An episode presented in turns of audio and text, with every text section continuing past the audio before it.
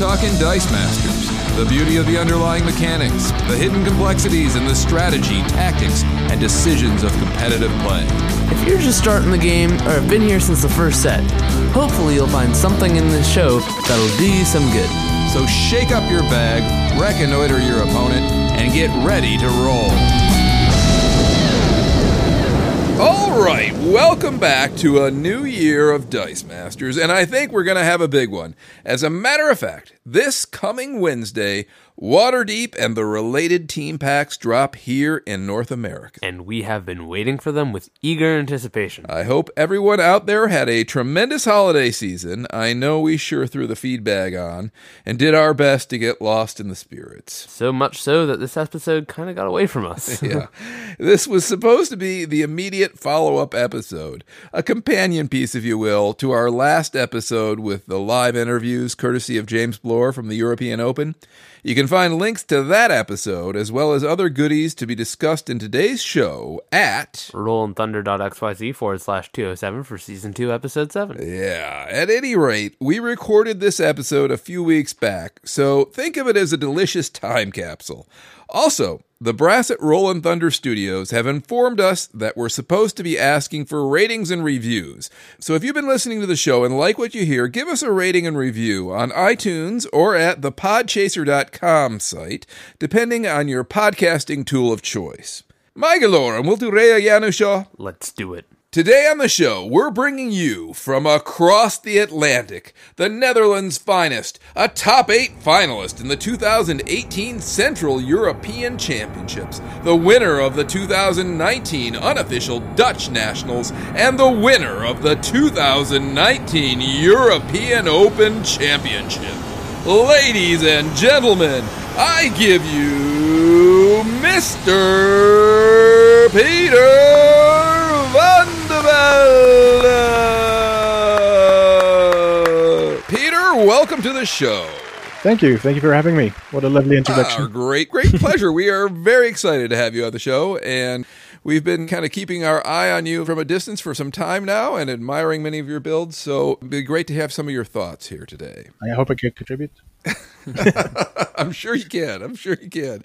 Well, let's start off by giving you a chance to talk about just the scene in the Netherlands in general and, and how you came to the game. Uh, well, I started playing about mid 2016. I think Civil War had just come out, and there was a new local game store had opened recently, and they did a, a learn and play for Dice Masters. And a friend of mine said, "Let's go check it out," and we did, and I enjoyed myself. So I bought a starter. That's when I got started.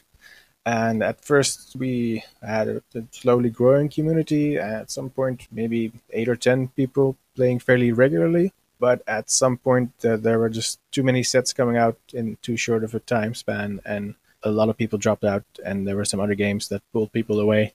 So currently, the the scene is not really very much alive. I'm afraid. So it was really a question of overproduction at that point in time that drove people away. Was that was that the case? yeah, because there were some people that really enjoyed the collecting aspect of the game. Right. and it was just too much at once and they couldn't keep up and then so they dropped out Yeah, interesting because we're kind of going through the opposite problem at the moment. You know. that is true Every time you have a drought, it's followed by like a flood.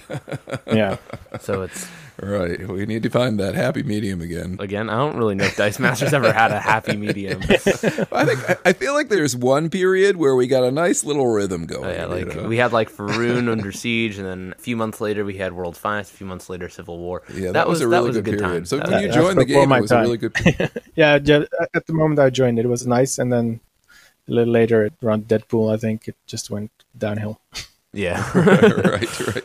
Well, let me ask you this: Did they ever print any of the cards in Dutch? I know there's French and German and Spanish, and Spanish, Portuguese. Portuguese. Anything in Dutch? unfortunately they did not no was that ever an issue for some of the players over there? i don't really think so no most people can handle themselves fairly well in english in the netherlands Right. we get taught english in, in school and our tv shows are, are subbed instead of dubbed so that you also learn english from that I admire that. Here in the states, it's very we're really a one language country for the most part. There's a there's a joke our German friends like to tell over and over again. They go, "What do you call someone who speaks three languages? Trilingual. What do you call someone who speaks two languages? Bilingual. What do you call someone who speaks one language? American. yeah, I have great admiration for anybody who bothers to learn English because it's an incredibly irregular language. So That is true, hats Yeah. off, you know. especially spelling wise. Yeah, yeah, and just all the verbs, and you know, it's such a mashup of a language. We just kind of it's a vacuum cleaner from all the other different languages. So we all have confusion over here in the states, I'm sure, about the differences between the Netherlands and Holland, and when to use Dutch, and all of those phrases. Could you help clear our ignorance up while we have you on the phone here? Sure, no problem. um, well, yeah, actually, Holland is a part of the Netherlands. There, there are two provinces uh, that together form Holland. So you have. North North Holland and South Holland, and they used to be the center of wealth of the country. So in many ways, they, they would represent the whole country. But the entire country is the Netherlands, and Dutch is our language, not to be confused with German. right, yes, yes. and you would be referred to as the Dutch people, correct? Yeah, or just the Dutch. just clearing that all up Yeah. because I know it's funny. Who is it that got confused about the Danes? I know somebody got confused with they got had a D problem. They're like the Danes. They started mixing up the Dutch and the Danes. And I think Ah. I was like, I think you got that wrong. yeah. yeah. Although our languages well, are fairly similar.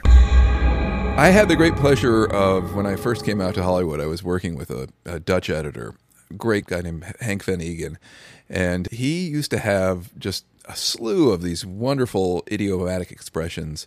One I still use all the time. He used to love talking about poking the dragon, and he, would say it in Dutch, which made it sound all the better. And he had some other one about you know cows being under the moat or something that I can't remember anymore, but it was wonderful at the time. Yeah, might, You know, might have and- been and- uh, uh, oude koeien uit de sloot halen. Okay, great. What does that mean? Uh, it, means- it is dredging up stuff from the past. Ah, okay. I like it. And how does it literally translate?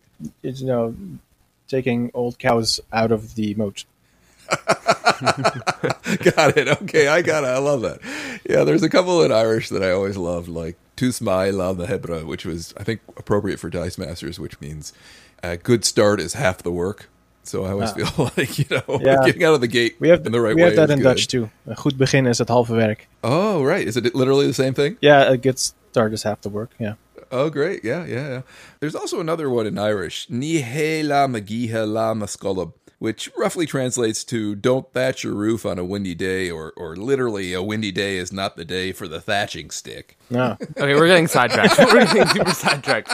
You may forget that this is actually a Dice Masters podcast. But all these things could be useful to throw in in the middle of a game just to Yeah. confuse your opponent. True. The other thing that people know you for, besides being just you know an incredible builder, brewer, and pilot, is your incredible playmats out there. In fact, if people had bothered to watch the latest World's Final on YouTube, they would see two examples of your mats. Am I right in that? That is correct. Yes, I, were, I was very proud of that. I bet you were. I, they're beautiful, and, and a lot of people have talked about it. Tell us about how you got into that and what was the background there and all that kind of stuff. I got started about a year ago. Glenn Bodor from Australia used to be the, the main mat guy, but he, he quit because he was having another baby and was busy at work. And so he released a template for his mats, Ah. which I have been using. At first, he just released his old mats because he used to be selling them on Etsy. And he just put them on the Facebook group for anyone to print if they liked. And so I took one of those and I was like, I might be able to make a template out of it because it, it was a Thanos one, which was fairly simple. So I could just take the card slots out of there, stick them in a new file, and work from there. And so I just started messing around a bit. And I had this image from the Legends of Zelda that I had always liked. And I suddenly thought, how would this look as a center image for that match? And it looked um, pretty good, if I may say so myself. Yeah. And so I just started out messing around with that at first. And then I, I sent that image to Glenn saying, consider this fan art. and then I added, I, it almost looks good enough to print. And then, then he said, you you should print it. But I, I wasn't happy enough with it yet. And so I started working on it more and more and more. And then in the end, I came up with a, a mat that was very well received Yeah. on Facebook. I think uh, Laurier got it printed immediately. Yep. He, he was actually the first person to, to have it because I also got it printed, but you know I'm a bit further away from America, so it took a bit longer to get here. And that that was the first. And after that, I sort of got addicted, and started doing more and more mats. yeah, they really are really cool looking. And just for people who are listening who are curious about how to get these things printed, are you using Inked Gaming? Or are you using something else in Europe? Where do you go to get your mats printed? I have used Inked Gaming. Inked Gaming is very good, mm-hmm. very very nice quality. I also found this printer in China that does it for cheap. Okay, great. Because I, I, I get all my own mats printed, so that's a lot if you have to get them all from uh, Inked Gaming. Right, yeah. In fact, we will throw links in the show notes to these places at rollinthunder.xyz forward slash 207 for season 2, episode 7. No apostrophe, no G. All right, and so check the show notes out for all the team lists and the links to the Inked Gaming, etc they will be up there. All right, well, that's interesting. You picked Zelda. So Glenn did a lot of stuff that was comic book themed, yeah. and you seem to be delving into other things as well. Talk to me about your background in terms of influences and stuff like that that you've reached for. Well, I used to play a lot of video games, so that that is the main source of inspiration, mm-hmm. uh, and just some other things that maybe would have been great to see in Dice Masters, but probably won't be. Right. And just lots of cartoons from my childhood and stuff. That, that that's the main inspiration. Any chance at a Skyrim play, playmat at some point down the line? um, possibly. I I mean I, I haven't actually played Skyrim. Uh, so my older son sent me something that really excited me because I always thought this IP would make a lot of sense in Dice Masters. He sent me an image of an Alex Ross Ultraman, originally a Japanese show from the 60s but Alex Ross has apparently started doing the art for a new comic book series that Marvel has the rights to oh, now. Cool. And I always thought Ultraman would make a great IP because of all the monsters and all the powers and the this, that, and the other thing. I'll throw a link in the show notes to that, and I and like let's get a little group talk. I don't know if anybody else followed Ultraman. That might be you know just because of my age, but how fun would that be? Make a great mat too. I think. Yeah, I, I think so too. That's my childhood. yeah, it would be cool to have some of the Japanese anime stuff in Dice Masters. It would be really cool. For sure. I know that uh, Ben Kaplan has a Cowboy Bebop mat. Oh, nice. Right. Anyways, on to the Dice Masters. um, let's talk about. We're still talking about Dice Masters mats. Oh, okay. well, we're still talking about mats. Count all the accessories. Okay. We haven't had a exactly, chance to exactly. talk accessories enough on the show, honestly. You know, and that's half the flair and the style and the fun. I think it brings a lot of people to the game. You know, the chance to kind of customize what you do is fun, yep. right? Okay, but down to the highly, highly technical stuff. how about that? Um, so let's talk about how how to practice the game. Are there any useful tips or tricks or routines that you found to be useful when you practice for major events? I I just build something and try it out. That's how I work. But I also, you know, keep track of all the YouTube channels, what they're trying out, the online tournaments, matches that have been recorded try to watch them, see what works, see what doesn't. Learn from other people's mistakes. Yeah, I don't have time to make them all myself. For sure, especially if you're having trouble getting a local scene going. Yeah, are you are you playing a lot online these days? Is that how you're getting most of your games yeah, in? indeed. Yeah, I have I have one friend uh, in Amsterdam that still plays, and we get together occasionally to play. But we're both busy, and then it's hard to find a time where we can both play. Right. Let's put a pin in this topic because I'm hoping to come back to it later in the show. But the idea of helping generate local scenes, and, and especially with the new draft packs coming, I have a feeling that there's an opportunity to get local scenes up and running uh, in a lot of places and some new places as well. So if you could kind of put that in the back of your mind, maybe we can talk about that later in the show. We'll do. So the other half of practicing is building teams. So, talk us through your process. What do you look for when you start to build a team? Where do you start? Usually with a, with the WinCon. That's the main uh, focus, and then try to build around it, support it, protect it, make make it more consistent. Any thoughts about globals that you put on your team? You know, and and how you evaluate whether they're going to make it on, and how you protect yourself against them being used against you, stuff like that. Just general thoughts. yeah, I, I try to put as few globals as as necessary on my teams. So if it really makes my team run better, I will put it on. But if it's occasionally useful or something, I prefer to leave it off because it might be used against me. Right. So it's, if it's necessary for consistency uh, or for my win con, I will put it on. But not not too many. One global I've noticed that's made its way onto your teams across the ages, so to speak, is the Mera global.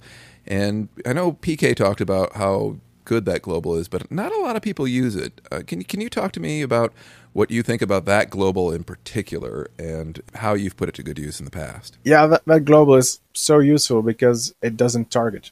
if people use something that prevents their characters from being targeted by globals, static field or something will not stop an overcrushing attacker. And Mera will reduce most of the damage. And it especially came in handy against Fixit in global escalation because he was a major threat. And Mera would just stop him. Yep. So I, I take it you prefer to play direct damage strategies. Well, it, it depends. Sometimes I just like to smash people's faces in, but generally it's, it's more direct damage. Yeah. One of the things I've noticed with your teams that you seem to be particularly good at, thinking about this Mera Global in particular, is analyzing the meta and building a team around it. You have your win con, and then everything else seems to be you making really good choices about what you think you're going to see. Can you talk about that a little bit in terms of how you analyze the meta and that process? Yeah, it's it's always a bit of a guess, of course, uh, what the meta is going to be like. Check things out on YouTube, know what people are playing mostly, what you expect. There's always going to be some surprises, but the the main teams you you can probably guess what you're going to face, and you know I try not to spend too much space of my team on any particular team to stop them but I want to have a fighting chance against almost any team. So yeah, I mm. try to be prepared, but not over prepared for anything in particular. So do you always assume that the best team in your experience will be the team that rises to the top of the meta that you should prepare for, or do you assume that the team that will rise to the top of the meta is the one that's getting the most press out on the internet? Well, I, I like to look at the results too, not just people talking about something, but actually things winning games a lot. That that tells me that that's a good team and I should be prepared for it. For example, like Ben's Worlds team, that was really good, but hardly anyone played it at the European Open. But I, I was prepared for it but my counter to that yep. was also counter to many other things. So well, yeah, we're going to get into that Wonder Woman later. It really is yeah. a good card, you know, and people knew it right off the bat, but didn't see a lot of play. It's interesting, isn't well, it? It's because I think it's because everybody wants to be able to run those powerful win cons and powerful control cards, and you can't run a lot of those powerful control cards on the same team that you run Wonder Woman. Yeah, that's true. It's true. Yeah, it takes a very special build, which you managed to crack. So we will definitely get into that. But before that, I want to get back because we were talking about starting scenes and doing all the things to get things up and running. And one of the things I really admired that you did in the past was you came up and made your own unofficial Nats. How did you come to do that? And walk us through just because I think there's a lot. Of, I heard from somebody, uh, or at least I saw on Discord recently, that somebody was planning on doing their own Nats. Gosh, what country Portugal. was it? Portugal, yeah, Portugal yeah. was talking about doing their own nats, which really excited me. So maybe you could talk about how you did it for the Netherlands and just how that all worked. Yeah, it actually started off after I'd been to Central European Nats last year, mm-hmm. and I really, really enjoyed myself. Because before that, I hadn't really played competitively. It was just drafts and casual play. But there, I, I really got a taste for the competitive play. And after that, I just really wanted something for the Netherlands as well, even though the scene is very small. And so I set out to, to organize uh, something. And I got in touch with anyone I could think of who might be able to, to help me out with cool swag. And, and I think I put together a very nice price package for that. Yeah. Which I ended up winning. But, you know, that, that wasn't the idea originally.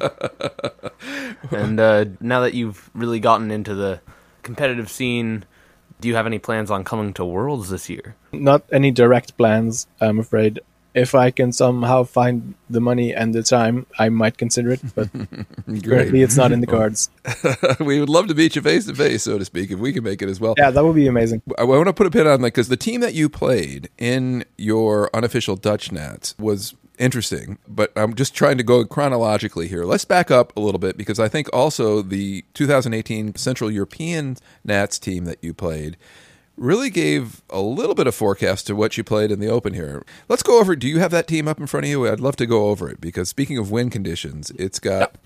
Nova the Human Rocket on it, which is basically the five cost version of that new Iceman. So let's let's talk over that team if you can. Yeah, you also put that Nova to good use, if I remember correctly. yes. yes, I did at one point. I love that card. Yes. I, part of it is I love the art on it. I'm a sucker for good art. Yeah. Way, you yeah. know, that always helps.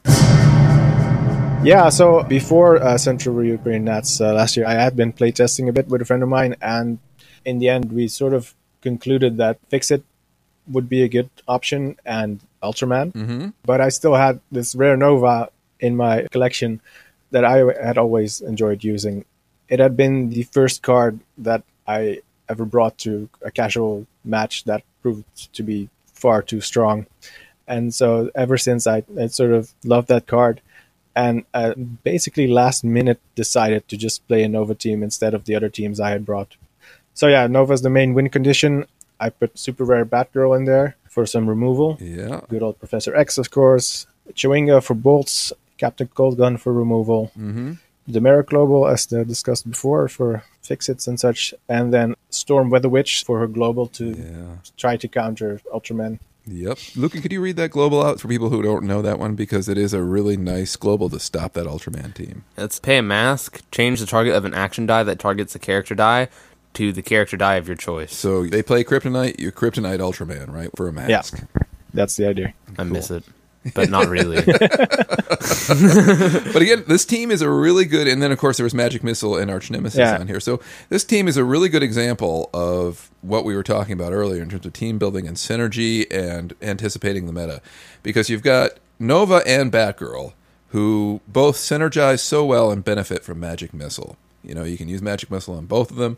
You're protecting against Fixit, which was one of the major threats with the Mera Global. You're protecting against Ultraman, which is one of the other major threats with the Storm Global.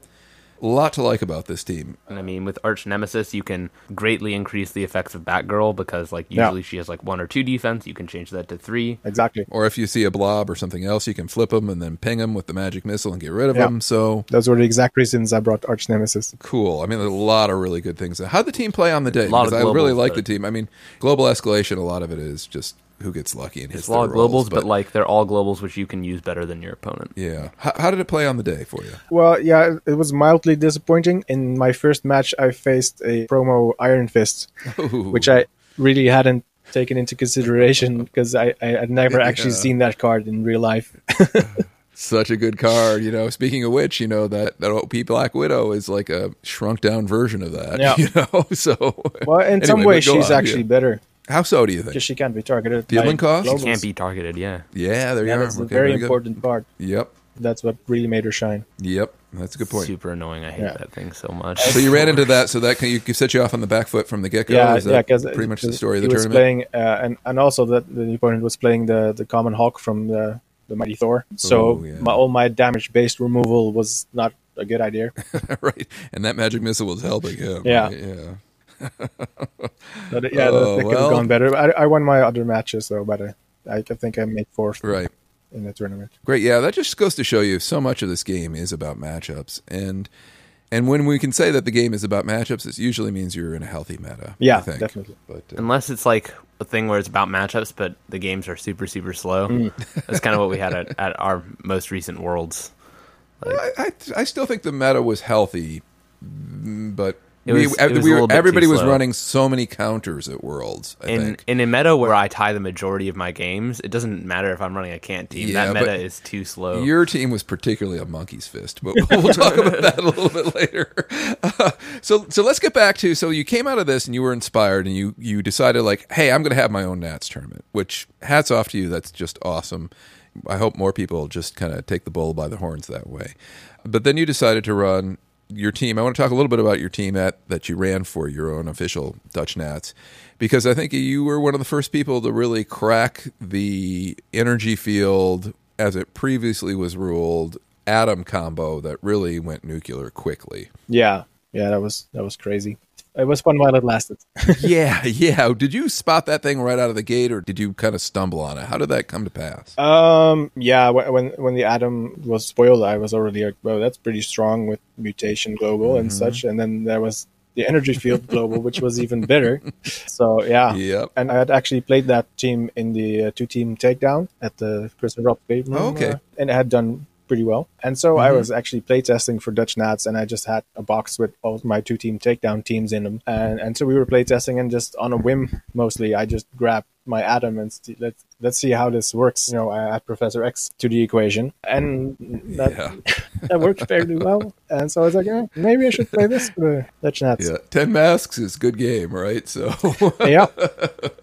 you know, It's in global. it's just one of the things I loved about that you had on that team too was one of my favorite cards. You know, talk about hijinks was the old Ring of Magnetism. It- you- Mm. Yeah. talk to me about how you used that because I, I always thought that card was, you know, I don't think we'll ever see it again because it causes so much chaos. But it was fun while it lasted, as you said. Yeah, for sure. The one friend who still plays Dice Masters here, he has a the Super Rare Ultraman, and that's the team he had mostly been using in preparation for Nats. So I, I was pretty sure that he'd be using that. So I, I needed a counter for that, and I felt I could spare the two slots on the counter. So you would throw the ring onto Ultraman itself? Was no, no, I. I would throw it onto Mister Miracle, Ah, okay. and Very then cool. then then the two cost Mister Miracle can't be targeted. Is that Yeah. the I also noticed that you have uncommon dupe on your team. Ah, I really like that card. Yeah, so I was considering the rare Storm in that slot, but then I figured, you know, Storm is 50 50 chance, Dupe is 100% chance. I will probably only need to get rid of something Yep. for a turn. Let's go for the guaranteed removal. And it's just so good. Yep. two escalation tournaments ago at US Nats, I was going through the same debate in my head. And the other thing that's huge pro dupe is that in, in global, right, everything kills so fast. Yeah. So if you can just shut your opponent down for one turn, that's like one third of the game in almost every game, you know. And also, it can't be pinged out by Iceman, Yeah. which is like I was watching you, Lucan play Craig Hubner at, I guess it was Global Escalation Nats last year, and that came up because Craig was running that Iceman, and Lucan had that uncommon dupe, and you know it took if you get him on level three, it takes six bolts to Yeah, KO him, yeah. so it really saved it. Where Storm would be just Yeah. one, you know. So maybe three Yeah. if you're lucky. so it saved him, and th- that was the nice trade off Yeah. there. Cool. What else was on that team? Constantine, anti hero. Ah, there you go. So, yeah, that, that was to stop action based stuff like imprisoned or something. Yeah. Imprisoned at the time, right? Yeah. and it can be a, it can be a turn three kill consistently. It's, it's not consistently, but I, I got turn three kills about half the time at the Dutch Nats. So, Seems, but seems it, it can pretty, do uh, turn four consistent to me. consistently. but you, you do need a lot of masks. Yeah, you do. But at that time, if you combine that with Morphing Jar, it would be pretty easy. Morphing Jar Clayface makes that thing super so- mean, right? Yeah, I considered morphing jar as well, but although it's a little tricky, if you get a morphing jar and you go first, then it's it's a little difficult to get rid of that extra energy sometimes. So I kind I kind of prefer a two costs two cost mask character, which Mister Miracle was, which was handy dandy. Yeah, and he served two purposes. Not only did he fuel your PXG, but he worked perfectly for that ring of magnetism as well. Yeah, Yeah, one of my Nice. favorite things about that engine, it was actually the same global escalation tournament, right? So there's an onlooker. You saw the team fire off really quickly because of the Clayface, PXG, Morphing Jar, all that mask engine. And I was using Sunfire to get damage when it spins up and gives plus attack, plus defense. And then on the day of Nats, he changed his whole team because he thought that Sunfire was the next Bard. but Sunfire was not really doing anything. It was just it was the engine which was doing anything, and he didn't he didn't do too well. And I felt kind of bad for the oh. guy. like he, he uh. thought that Sunfire was the next half elf bard, and it just it, it wasn't. Well, that's another card that does really well with a lot of masks and a broken energy field, but otherwise, It's- it's- it's, it's a little bit more tame. Let's move on. We do a section on our show called Rollin' Blunders, where we ask our guests to pick out one or two humorous or instructive errors or in-game blunders they've committed and are willing to share and put out to the world. Uh, do you have anything off the top of your head that, that might be instructive to the listeners? uh, yeah. Well, I I had one at the European Open. Actually, we were playing a, a Thor draft, mm-hmm. and I had picked up a, a, uh common Pepper Potts, and Oh, then yeah. later I had picked up an uncommon Pepper Potts just for the extra die. And then when we started playing, I had put the wrong card on my team. Oh, I've done that. Ouch. And let's remind the listeners the difference between the two so that they can really feel the pain a little bit here. um, yeah, so the, the common one basically gives you an extra die to roll, so that's that's nice. She can't attack, but you don't want to attack with those stats anyway. And the uncommon one gets uh, an attack boost if she's the only one in the field or something. right. right. Suddenly your team became a Pepper Potts aggro team. Yeah, go for it. Though I'll tell you that common one has bit me more than it's helped me half the time. Every time I play that card, because I'm always thinking, ah, I can get a little something extra. The piece that I really need to come out that term the one thing you comes need. out when I pull her and has to wait for the next turn. Yeah, and I usually get killed at that moment. You know? Also, when you use like stuff like Pepper Potts, or I noticed in one of your old teams here, you use the Lex Luthor from War of Light. You have to kind of retrain your whole bag management system of thinking because now instead of drawing four, you're drawing five. Yeah. Which means you have to prepare everything differently. That is true. Yeah, as a matter of fact, let's well while we have you on that, let's talk about that because Lucan's got that team out in front of him, and I'm curious because this will be fun for people who are just playing fun local tournaments. Because when on your one big weekend local scene, you guys chose to play It's a single affiliation. single affiliation, Yeah. cool, and you played a villains affiliation, right? I did. Lucan, can you uh, run down his team real quick? You've got out in front of us. Oh, sure. So it's the uncommon Black Manta, Deep Sea Deviant. It's the one that has retaliation, and you deal damage to your opponent for each villain that you have active when retaliation triggers. There's the Batman, always prepared, the rare that re-rolls all your opponent's non-villains or villains. Good card. Lyssa Drak, the one that while she's active at the beginning of your opponent's turn, you name a character, and if they field that character, they pay two life. The Uncommon Hush, which KOs if there's a bat family and you prep a die. The Batwoman Uncommon, who when she has common ground with a villain, she can't be blocked if she attacks with that villain. And the other side uh, has a can't be blocked by non-villain character dice unless the defending player pays one per blocking character die. There's Harley Quinn, Tough Cookie, the rare that at the beginning of your turn, if you control at least two different villains, uh, your opponent loses one life and you gain one life. Good card, which too. is more. It's it's it's it's more than you think. um, Lex Luthor Greed. It's a three cost shield. While Lex Luthor is active, if you have more life than your opponent at the beginning of your turn, you can draw an additional die, which is pairing really well with Harley Quinn because that thing it makes you so that you literally always have more. It's quite miraculous. And also Fatality, who when fielded, she does one damage to target character for each different lantern color in play. Yeah, interesting. So I'm assuming that the Hush Manta was the primary source of damage on that team. A, is that correct? And then B, what was your buy order generally when you were playing that team? Yeah, actually, I, I set out to build a team to sort of troll the format because if you look at the, the basic actions, uh, you'll see team up in there, which is not the most expected basic action Yeah. in such a format. And so I, I just wanted as many different affiliations as possible in the field, really, and then swing in with a giant Oh, team that's up great. thing, which I didn't do that often in the actual tournament because the rest was just working so well already. Um, Right. so what I would often do is just get a Harley Quinn and a Lex Luthor out as fast as possible to get that engine going, Uh-huh. and then start going for the Lyssa Draks to tax them, and then Black Manta and, and Hush if necessary. But it, varied a bit. I tried to play around with it a bit, but I mostly won by just taxing people to death. Oh, interesting. Okay. I know I know Jordo has a particular loathing for the Hush Manta combo, but I like to see the other things on here, especially that Lex Luthor card is a sneaky good ramp engine, really, if you can kind of get up on your opponent. Yeah, yeah, I, I- I'd always like that card, but you need a way to ensure that you have more life. So, and, and that's where Harley Quinn comes in. Exactly. So that's a really good combo for those who are playing Legacy Leagues out there. Keep an eye on that one.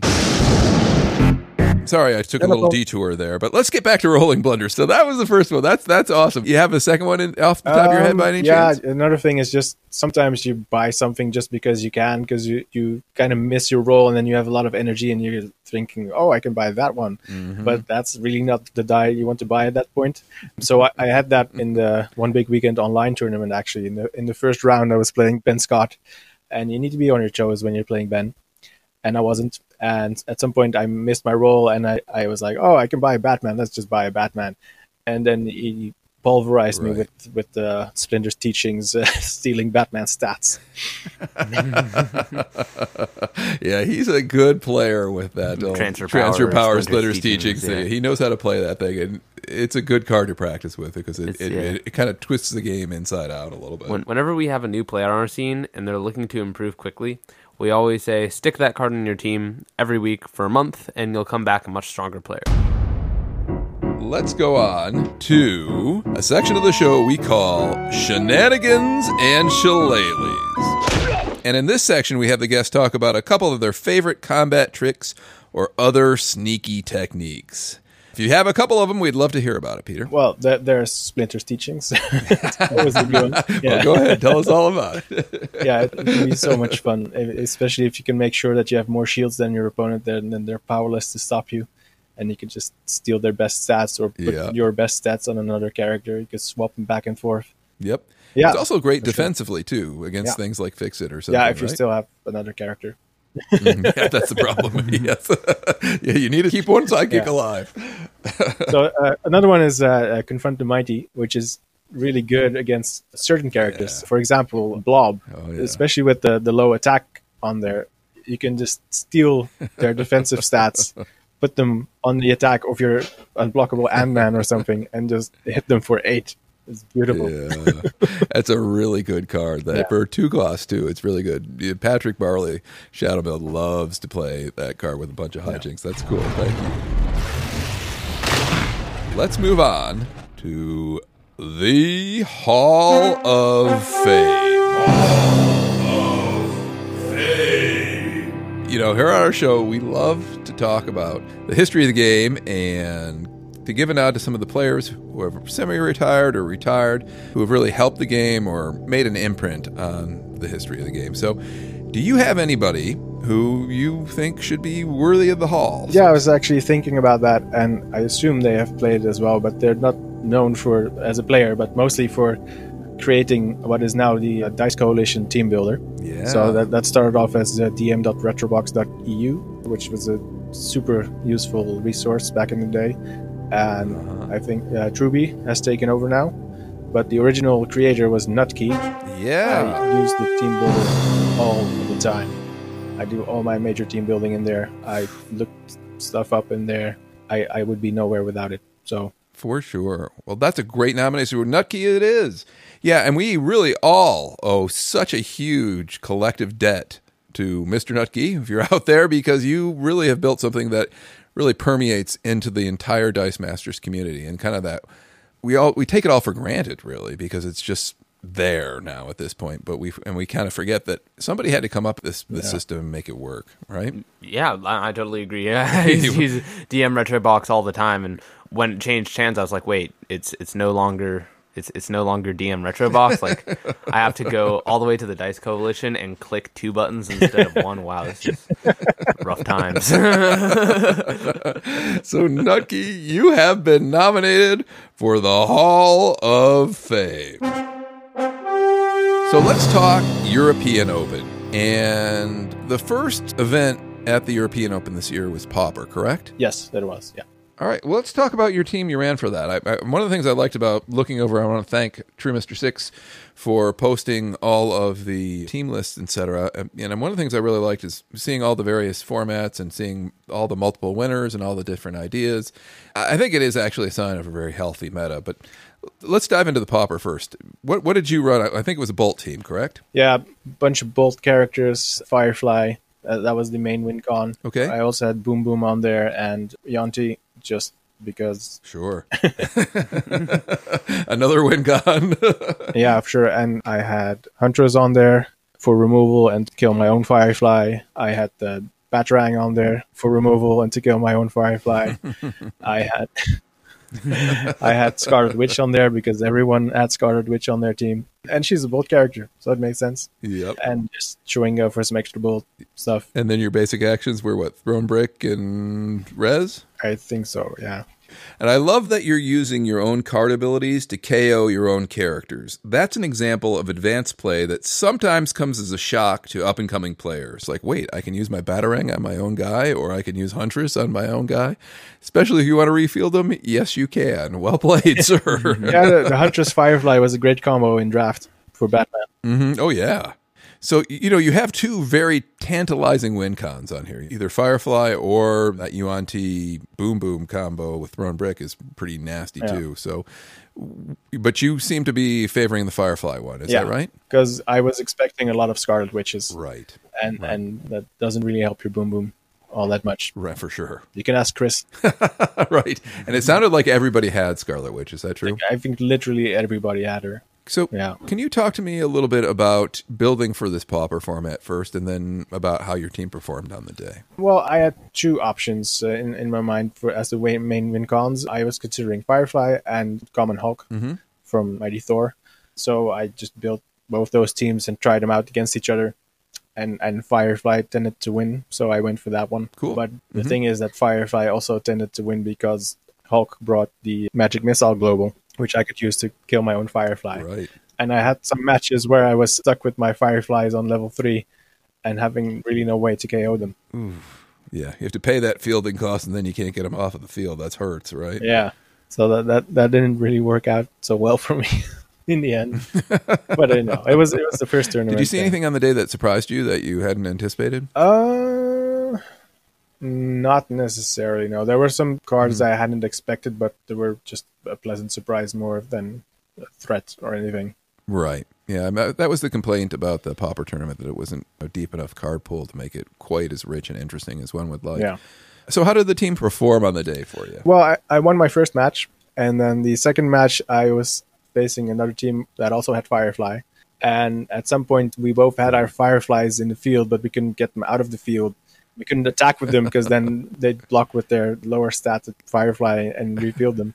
And, Right. and so we just kept buying up all our Fireflies. And all of mine kept rolling level three, which is the hardest side to KO. So he won in the end because he, he could KO his Fireflies. Uh, I, I hear Johnny Cash singing "Wall of Fire." I hear him saying high fielding costs. The, the fielding costs weren't the problem though. It was just getting him out of the field that was the problem. And and and he had Scarlet Witch, so I I never managed to roll my batarangs and stuff. So and I, I should have probably Ooh. switched to an alternate wincon at that point. Were you able to use your Huntress trick at all to get your Fireflies out? no, because Huntress kept rolling level one. Mm. well, I mean, like with Batarang, like the whole with Batarang, it's easy to do four damage because you get one from Yuan-Ti and three from Batarang. Yeah, but then you still have to roll. It's just a Scarlet Witch made every action based strategy just a mess. Okay, well, I think Spug won that tournament with a Common Hulk team. Yeah, right. did, Did you yeah. guys match up at all? I, I did not play Spug in that tournament. No. There were only three rounds to that tournament because we didn't have that many players yet. So you lose one, you're done, pretty much, right? Yeah, yeah, right. Well, at least it sounds like it was a good game while it lasted. yeah. The second game was was fun, and then my third game, I just had the worst rolls ever. so I stood absolutely no chance of winning that one because I just couldn't roll a character to save my life.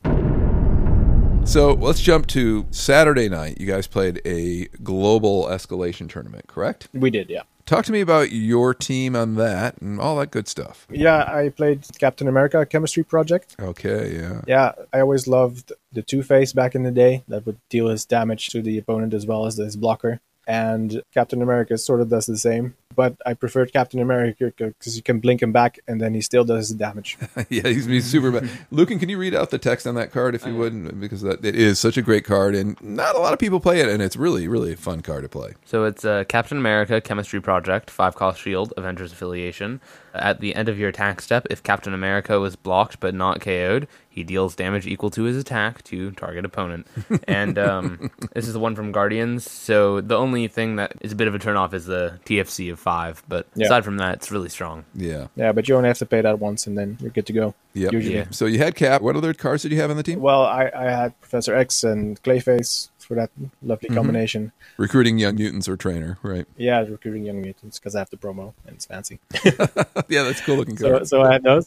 Yeah, and well, I needed a force block, so I had the giant spider on there. I needed to make sure that my opponent had a blocker, so I put a white tiger on there. yeah, there you go. I needed a cheap mass character, preferably something that was also useful. So I got the Grey Hunter with Deadly. Yep. You know, he could serve as emergency removal with the force block. Mm-hmm. Yeah, nice, nice pairing. I got Kobold on there for alternate ramp options and because of the fists. To pump Captain America, Yeah, to pump Captain America with the Kona Colt Global.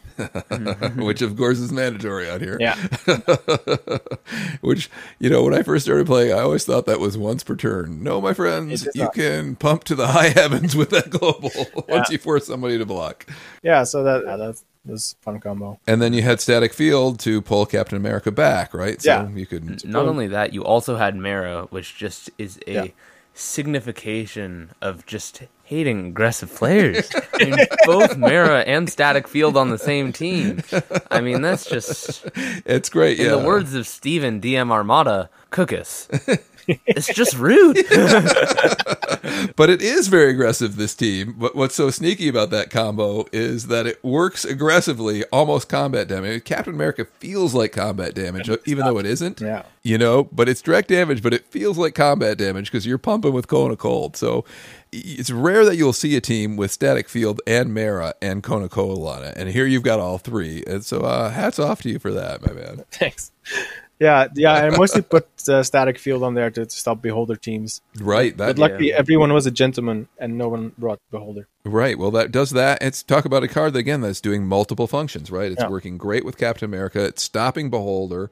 Well done. Well played. So, how, how did this team perform for you on the day? Reasonably well. I, I won the first match, and then the second I had to face Spug. And what was he running out of the He top? was You, do you remember? running a bunch of control. What was his win con? I forgot. I don't think he had necessarily had a specific win con. He just would steal your stuff and use it against you with Bear Crow. Okay, got it. Uh, but we played two games. In the first one, I, I, I caught him off guard with Captain America because he I was not expecting him to do lethal in one turn. Right. Yeah. A- and then in the second game, he bought up his Rare Crow quickly. He bought up his Ronin quickly. I couldn't get rid of them to do the damage, so we tied that one. And then my third match was against the guy from Czech Republic, I think. I think it was Super Jimmy Mhm. that he was playing, and he just couldn't really keep up with my team. So that, that wasn't so much fun to play because it wasn't really fair. Right. And then after that, I had to play Hope Colossus, and Right. yeah, that hurt, especially the Polaris Ooh, on there yeah. that only allows you to use one global per turn. Say goodbye to Professor X. Right? yeah, say goodbye to pumping your Captain America 10 times. Yeah, that Clayface Cobalt fist pool can get really nasty Yeah. quick. So that, that Polaris puts a hurt. Yeah, so that, that didn't do too well against that. And in the meantime, you keep taking damage from Hope. So he just kind of shuts you down and just sat back on the couch and let Colossus do his thing. Yeah, exactly. yeah. right. Right. It's also not so much fun to play against. Yeah, it really is such a passive, crushy team, you know. But Yeah, because I had to keep using my one global on my turn to force a block so I could attack with my Grey Hunter and KO his Polaris, but she kept coming back. Ugh. And so, yeah. Well, at least you were making him pay the fielding cost. So Yeah, yeah. At least there was that.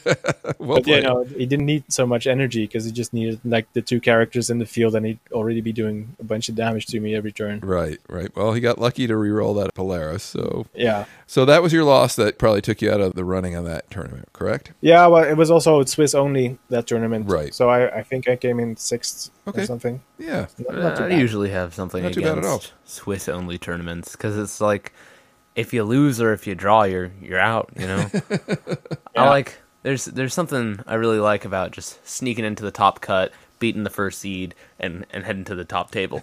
You know, there's something nice about that. Yeah. that. that is fun. I'm going to save the Euro 10 by 10 team because it sort of mirrors a lot of what you ran on your modern constructed team. So, it, it does. It, it's mostly the same team. But I was originally going to play something else, but I had just come out of the final and they were going straight into the 10-10 and it just grabbed another card, swapped some cards around and, and played the same team. fair enough. I got it. So, let's just dive right in. Let's talk about your European Open team. When did you start preparing for this tournament? And when you heard it announced, were you right on board, like, I'm going to this no matter what? And did you start brewing at that point, or how did that work? So Peter Chernak had already dropped some hints that there might be a European Open happening. So before it was officially announced, we already kind of knew it was going to be happening, and we already knew the dates that he was planning to have it. So I was already thinking about it from then. Mhm. Then it was officially announced, so I, I booked my plane tickets.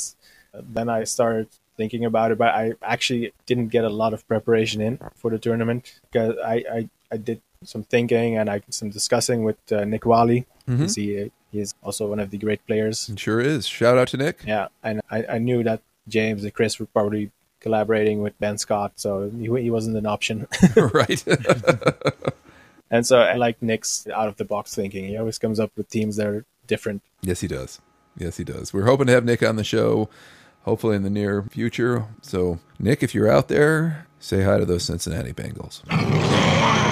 All right, so you were scratching ahead, so to speak, with Nick Wally, and what were you thinking that was going to be your win con? Because you build around your win cons. uh, Yeah, originally. well, my immediate thought was I, I want to use Iceman because he hadn't really got his chance to shine in the major tournaments so much. I think he made top two in Canadian Nats, Mhm. but you know, in Worlds and US Nats, he he wasn't as present as you would have expected, maybe. And you know, it's basically Rare Nova, right. but cheaper. So I really wanted to use him. So you knew how to play that from before anyway, so that just felt natural to you, right? Yeah, so yeah, I had some experience with that. But I, I did consider other things. Boom Boom is still really good, but you know, Scarlet Witch is omnipresent, so Yep. it's it's always tricky. When it works, it works really well, but when it doesn't, it's just awful. Yeah, you can really get a clog bag if you're not careful with that. Yeah, And, and yeah, Collector Nobby is always a good option, of course. But I, I just wanted something that just really brought back those, those old memories. sure, sure. Yeah, I mean, Nova was so good at five. Why Yeah. not make him four, right? All right. Well, so Iceman was on your radar, and then what happened next? Yeah, so at first I had played Iceman in one of the two team takedowns, but I had a more aggressive build, lots of bolts, and just go as fast as possible. Yep.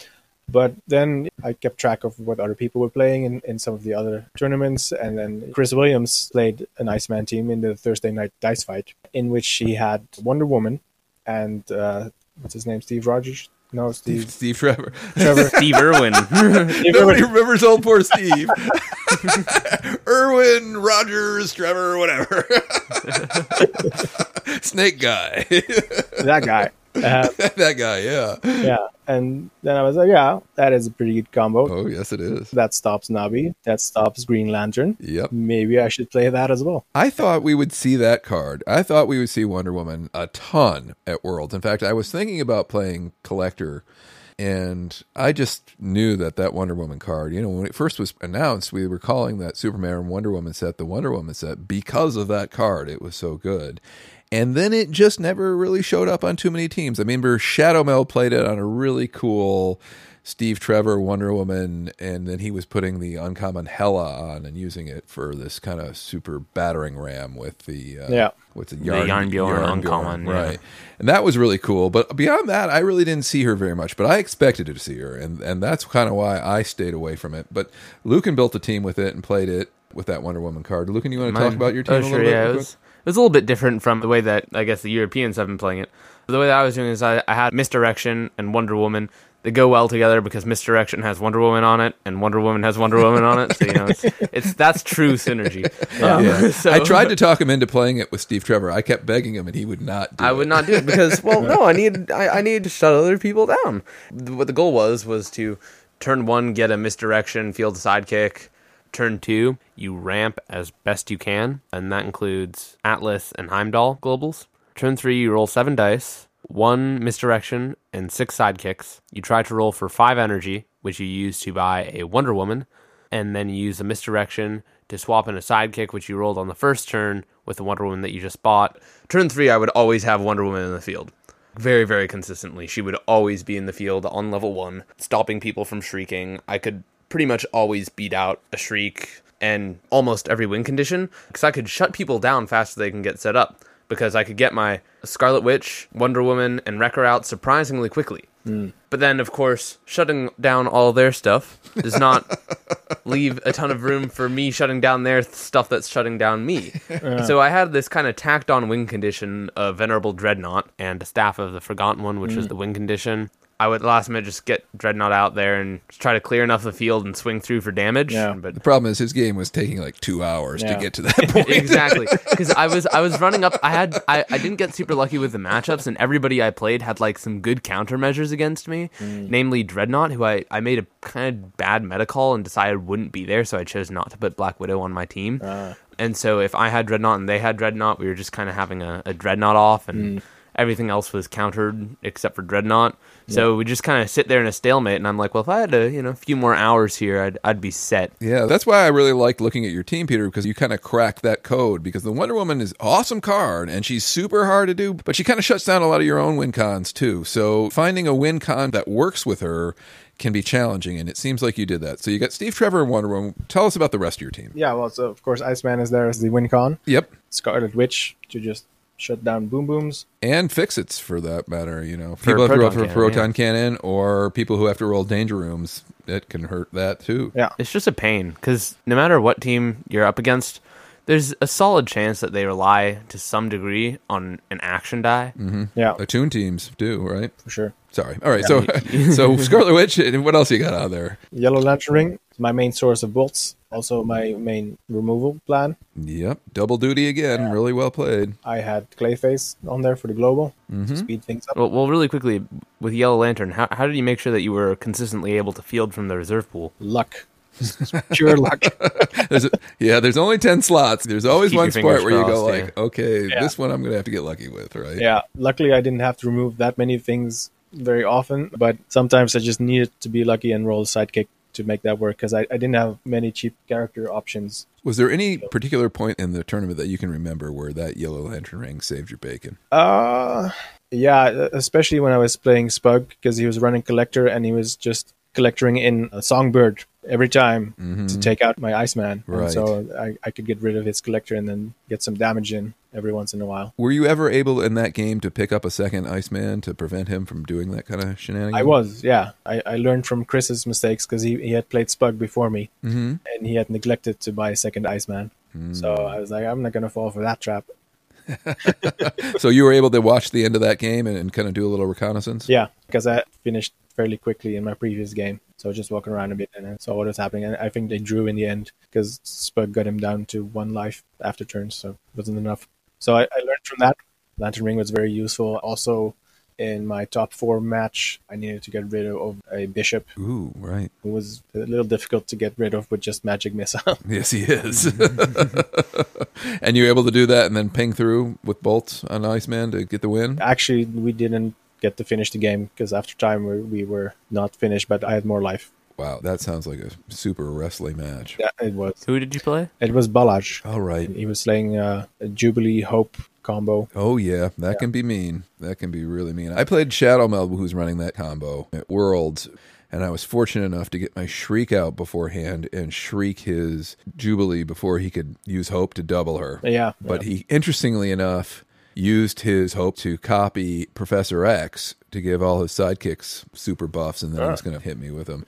But we wrestled and wrestled and wrestled, and it ended in a tie after a while. but it was fun. It was interesting, and it would, the, the game took really strange and bizarre turns. Well, while we're on the topic of Shadow Meld, there's probably something I should clear up from last episode. We were talking about the Manticore team that Shadow Meld was running, and I said he used it to do some very underhanded things. I did not clarify that I was talking about my father, not Shadow Meld. Um, so I should probably clarify that now. Me, I'm the underhanded one here. Yes. Yes, you are.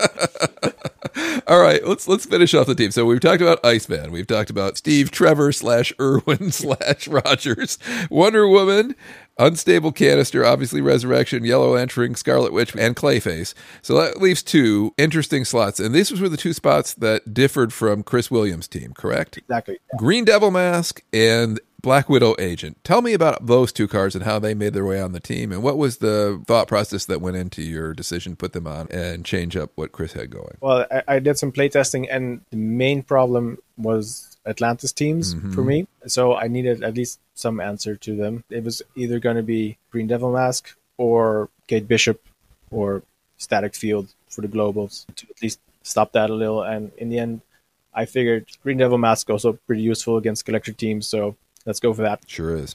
And then I was thinking, you know, what am I going to do in the mirror? Yeah. I need some way to get an advantage there. Otherwise, it's just going to be a coin flip. And so I came up with Black Widow as an answer Mhm. because she only slows Iceman down. But if their Iceman is slowed down and mine isn't, I should win. Also stops Dreadnought, who, you know, can show up unexpectedly and unpleasantly on the day, right? That is that is true. But you know, Dreadnought can also be a liability against Iceman because if I only have Iceman and you attack me, then you're going to take a lot of damage. Yes. Yes. Also, I don't know if those Tabaxi Rogue teams are still popular around these days. I know that Joe still likes to run them on Joe, occasion. I think. I mean, it's, it's awesome. Yeah.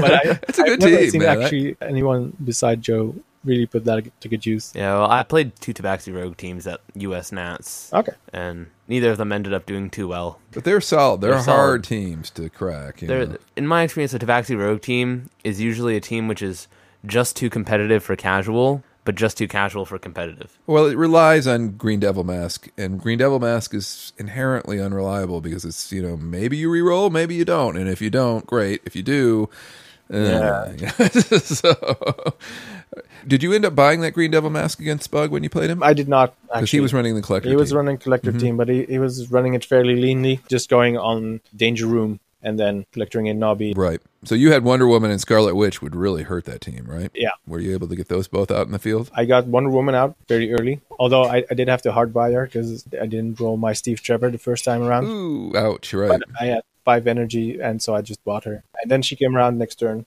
luckily. So, how did you make sure with Wonder Woman and Steve Trevor that you would get Wonder Woman in the field before they could shriek your Wonder Woman? Not necessarily. I figured if they put out Shriek, I could just ping her off, And then she's not coming back, right? and then she's not coming back. So yeah, if they had Shriek and like Wonder Woman, Child of Clay or something, I'd be in trouble. right. I know you originally you were thinking about having Shriek on the team. You were thinking about it, and Yeah. she doesn't pair so well with that Wonder Woman. No. Especially Wonder Woman and Unstable Canister. Yeah. Is that the reason why you decided to take her off? Yeah, that was that was mm-hmm. the main reason. Yeah, because I figured it's just going to be more of a tax than an actual answer to something. Right.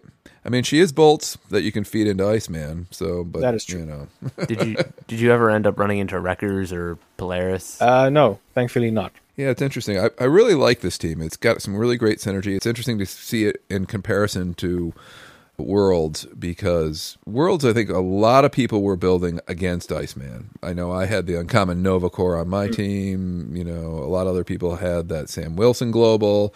Some other people were running the Blackbird. So there was a lot of Iceman hate floating around out there, and it made for kind of a giant knot. I, I think it allowed teams like Ben's team to kind of cruise around the edge and get through past all the Icemans. and, and you it was it was also a really weird metagame because everybody was on the days leading up to the actual event was trying to convince everybody else that Iceman would be there by bringing all the counter cards so that on the day of they wouldn't have to use the spot on their team to counter hmm. Iceman. And it kind of worked because there wasn't a ton of Iceman. I mean he was around and performed actually quite well but there wasn't a ton of him Right. you know? People are always trying to like look look I, I have Nova Corps uniform I have Sam Wilson like you should definitely not play this tomorrow because Right. I'm not going to be countering it well, one thing I really like about this because it's been a long time since we got product. You know, I mean, I, I started feeling a little bit like the cards were starting to get stale even by the time Worlds came around, and here we are a few months after that, and still we haven't got new cards. But I look at these lists and I see, guess what? You know, the meta is healthy enough that we're still brewing new and interesting teams. So, you know, like I really like your team. We hadn't seen that at Worlds, and it's new and it's cool. So let's talk about the day. So walk us through the Swiss and, and into the top eight, top four, and the final, if you would. All right. In the first round, I played uh, Didac from Spain, Mm-hmm. and he was running Unblockable Yuan-Ti, and he had actually paired her up with the common uh, Nova Corps uniform. So at first, when I saw Nova Corps uniform across the table from me, I was like, "Oh no!" first round, hard counter to my Iceman. But then it turned out to be the more favorable for me. And yeah, that game, I, I realized I would be the beatdown. I just bought my Iceman. I went second, so I bought Iceman on the first turn.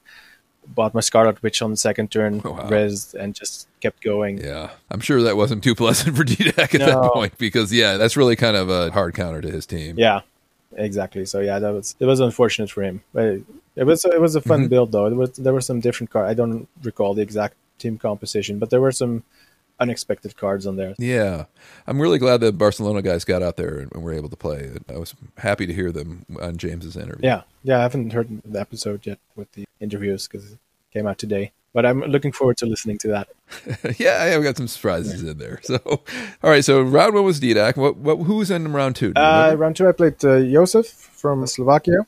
Uh-huh. Uh, he was also running Iceman. oh, okay. So I saw exactly. So that that's when I got my Black Widow out. Uh huh. and that just really skewed the balance in my favor. He, he hadn't really anticipated Black Widow, but interestingly, he was the same guy that brought promo Iron Fist last year to the Global Escalation Tournament. Turnabout is fair play, right? exactly. okay, So I didn't feel okay. that's interesting that that. it's the same ability. yeah.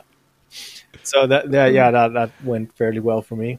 And then uh, the third round, I had to play Spug with his Collector Nobby team. I just my third, first thought was I, I got to get Wonder Woman out ASAP. And she took a little longer than planned, but still I could get her out.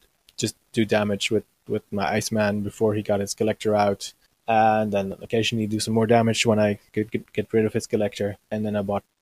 That sounded like a great game. Uh, it really was a chess match, and it was a nail biter because at some point he, he had bought up a bunch of his Billy clubs, and his only chance was to get rid of my Wonder Woman with Billy Club because Right. she, she was on level three, so her defense was too high. He couldn't get enough bolts to get rid of her. And at some point, I think I had two Wonder Women actually in, in play. So, it, but one was on level one, and the other was on, on level three. So he he could have gotten rid of the level three one and then pinged off the level one one but it was a 50-50 shot and Wonder Woman came back. If she hadn't, he would have won that match on that turn. Interesting. Yeah. You guys have, have butted heads in the past, right? How many times have you played Spug in the past before this? Um, yeah, we played each other in qualifiers for Central European Nats last year. That was the first time. Then we played each other in the Modern Tournament and Global Escalation, and also in the 1010. Awesome. Yeah. So he's a great player, the reigning Central European champion, I believe. Yeah. So Also the reigning unofficial UK Nats champion. Hey, there you go. So, Clash of the Titans, so to speak. that sounds like a great game, and he must have just really, when he looked across the. If you're playing that, like I said, I, as a collector player, if I look across the table and I see that five cost Wonder Woman, uh, you know, Yeah, I- I- it's just a pit drops into my stomach. I felt It's a little tough, bad for Spug actually because he, he in the previous round, no, because in the previous round he had played Chris, who was running almost the exact same Well- team. Yeah. Well, you know, hats off to him though. Like he spotted the one thing that he could do, which was grab that billy club and pray for rain. Yeah. and that's the sign of a great player. You just keep fighting, even if you're in a bad matchup. You, You, see, know, you see the one route. You're like, if there's an eighty percent chance of me having a very Yeah. long, drawn out death this way, versus me having a twenty percent chance of actually being able to do something if I get my rules and win, maybe you know, that's twenty percent is the way that you I mean, go. it's looking They at your two identify teams on that. paper to say like, "Hey, he came down to having a 50-50 shot of winning" is a sign of a really good pilot, don't you think? yeah, for sure. Cool. So then, who came after Spug? Uh, that was actually James. Last round of Swiss, I think uh, James and I were both undefeated at that point. Mm-hmm. Uh, so we were already sure of making top eight. And yeah, another Iceman mirror. uh, he was running a more pedal to the metal. Yeah, was- Iceman yeah, team, yeah. right? It was just a lot more aggressive. And So yeah, I got my Black Widow out as fast as possible, got my Iceman out as fast as possible, and just you know kept doing a little more damage to him than he was doing to me. We did go to turns, but I could kill him just before it was over. Same with Spug actually. Also went to turns. Wow. Okay. Wow. And you just touched him out before the end, huh? Yeah, yeah, Nice. Okay, so you finished Swiss four and zero, indeed. and we're the top seed going into the top eight, which was played that Saturday evening, correct? Yeah, yeah, we played right after. Yeah, And who did you match up with in top eight? I faced Joseph again. Oh, okay. So and and the, the results were fairly similar. So Black Widow came out. Yeah. Sounds like Black Widow was really your superstar, your MVP on your Oh team. Is yeah, would you especially in the Iceman mirrors. right? And in my next match, uh, which is coming up, she she really pulled her weight. Okay, so that match happened the next morning, right? Yeah. Sunday morning. Yeah. Now, rumor has it that you went out and had a few drinks that Saturday night and threw Laurier's recommendations out the window. But I can confirm those rumors. Yes. tell us about your Saturday evening. I'm curious. Well, actually, just uh, um, after the the global escalation tournament on Saturday night, we went out for dinner and and a couple of beers, and there was the plan to return to the game store to just play a draft or something, but it that was already kind of late, so the other people went home. But there were some people still at the game store, and I was staying uh, just across the road from there, so I just went by to say hi. And then it turned out that the, they were the, the Hungarian players, and they had brought Palinka from Hungary, and and so they offered me some. So I was like, ah, well, I'll just have one glass, and Uh, one glass one- with the Hungarians one- never turns out to be the way. one turned into half a bottle, and you know, so it was like 3 a.m. by the time I went back to my apartment. and then I had to be there again at the nine in the morning to, to play my top Ooh. against one of those Right. Hungarians. So you know he did, he had a short night as well. Okay, so that's at least fair, Yeah. right? Level playing field at any rate, right? oh, that's great. All right, so who who was it that you played in the top four? Uh, yeah, that was uh, Balazs. oh, it's Balazs again. Okay, great. What a great player. What was he running out of curiosity? I loved his global escalation team. I mean, I'm a huge fan of that Ring of Magnetism, Earth X Machine Man combo. Yeah, yeah, he was running something similar to that last year in the Global Escalation Tournament. Only he, then he had uh, Uh-huh. Rare Raven, and he had now realized that the Earth X Machine Man would be even better. Yep, so nasty. I, I, I love that card. It's sneaky good. It doesn't read that well, but when you put it to use, yeah, it's, it's like pretty whoa, oh, that that is pretty good. so yeah, and the modern tournament he was running uh, Jubilee, the super rare, That's right. That's right. The Jubilee uh, Hope combo, right? and he also had a surprise Rachel Summers on there. Yeah, he- for the bomb. that he had used to the wipe fields. yeah, can you remind us what that card says? Because it's it's the blow up everybody if an X Men gets KO'd, correct? Yeah, everything except her. Yeah. I've, I've been waiting to use that. This is why I am so impatient for the D and D set because you take the rare green devil mask from Tomb of Annihilation, plus Hope Summers pluripotent exopraxia, plus Rachel Summers who blows up whenever an X Men is KO'd, plus Nihiloor from the upcoming D and D set. Right now, there's no way to like KO on your opponent's turn. He's so excited about it. He's giving away his one mask. secrets. I don't, I don't. It's a podcast. If we don't give away our secrets, like, what's the point of listening in? You know, it's, it's a community service. Anyway, so you, you KO it on your opponent's turn. Everything explodes, and then since Green Devil Mask, all your stuff comes back on level three, no less, and all their stuff is gone, and you have a big roll full of sidekicks, whatever's in your prep area, bag, use pile. It's gonna be great. And you But hope you go through for lethal at that point. but it, it can it can only be great if we actually get the set. There But you are. enough enough so how jokes at WizKids expense. so how did it go against Balazs? It sounds like the last time you guys kind of knotted it up pretty good. So how did it how did it go with you this time? Yeah, so this is the match where actually Black Widow was the, the main star because she shut Mm-hmm. down Jubilee completely. Yeah. And his alternate use of Jubilee was to ping his own characters, but even that didn't work Right. because his idea was to get Rachel Summers out then and then to kill Jubilee with her own ability and then get Rachel Summers to trigger. But so did he have any answer at all for Black Widow? Had he prepared for it? he did not No, No, I did, really Ooh, didn't okay. have it. I think, uh, yeah, he had mutation, which was this tricky removal thing. But Yeah. I, I saw that coming, so I made sure to, to have no characters in my use pile at all times. So in this case, Steve Trevor, did you just not buy him? To Oh, keep oh yes, I, I did. I? I also got Steve Trevor out, and then got Wonder Woman out to shut down his Hope Summers and his Mm-hmm. Mimic ramp, so he wouldn't be able to get to his Rachel Summers just buying her. There you go.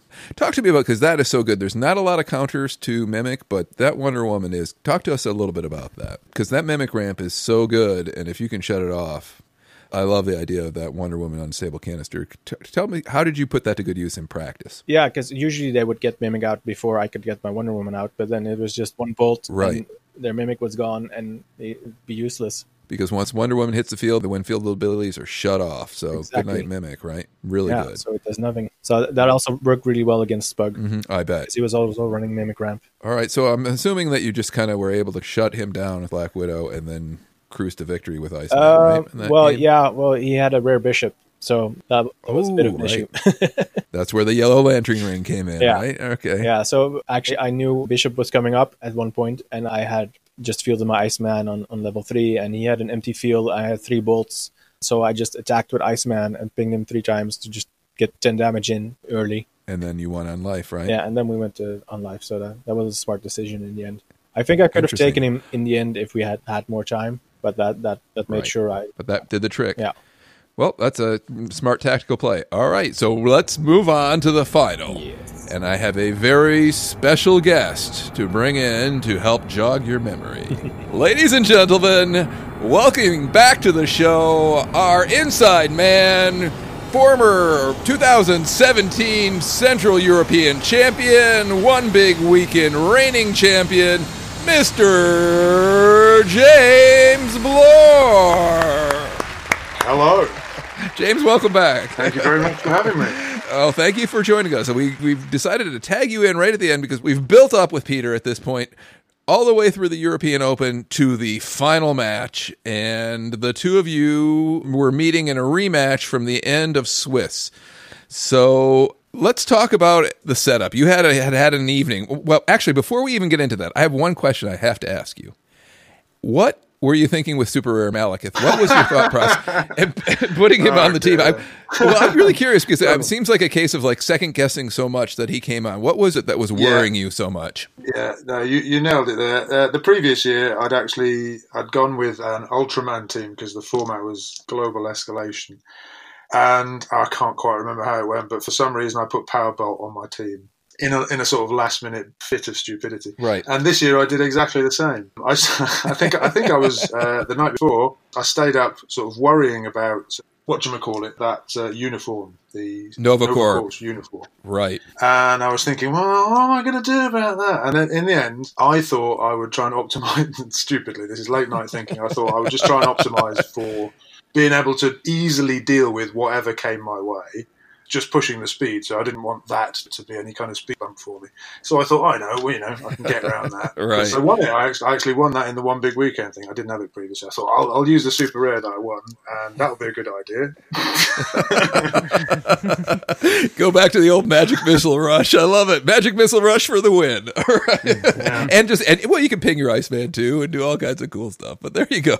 yeah, no, it, it was mostly about trying to avoid Nova Corps uniform, but obviously I, it, I, I, thought about it afterwards, and I don't really have too many regrets. I either, in rea- in reality, I should have put either Nova Corps uniform or Black Widow on my team. Right. But if I'd done that, as I said on the recordings, I think if I'd done Black Widow, it would have been such a tedious Oh, game. for sure. It would have been super And if it had been Nova Corps uniform, then then what else would he have done with his bolts than bolt out my Iceman? So it would have been equally tedious, I think. Right. Well, interesting. It sounds like you guys had a slog nonetheless. Yeah, we did. and I'm curious. Let's talk us through because I think this will be instructive for all those folks who are out there wondering how to play against Iceman. We have an ice off here with two players who really know how to play and win and combat Iceman.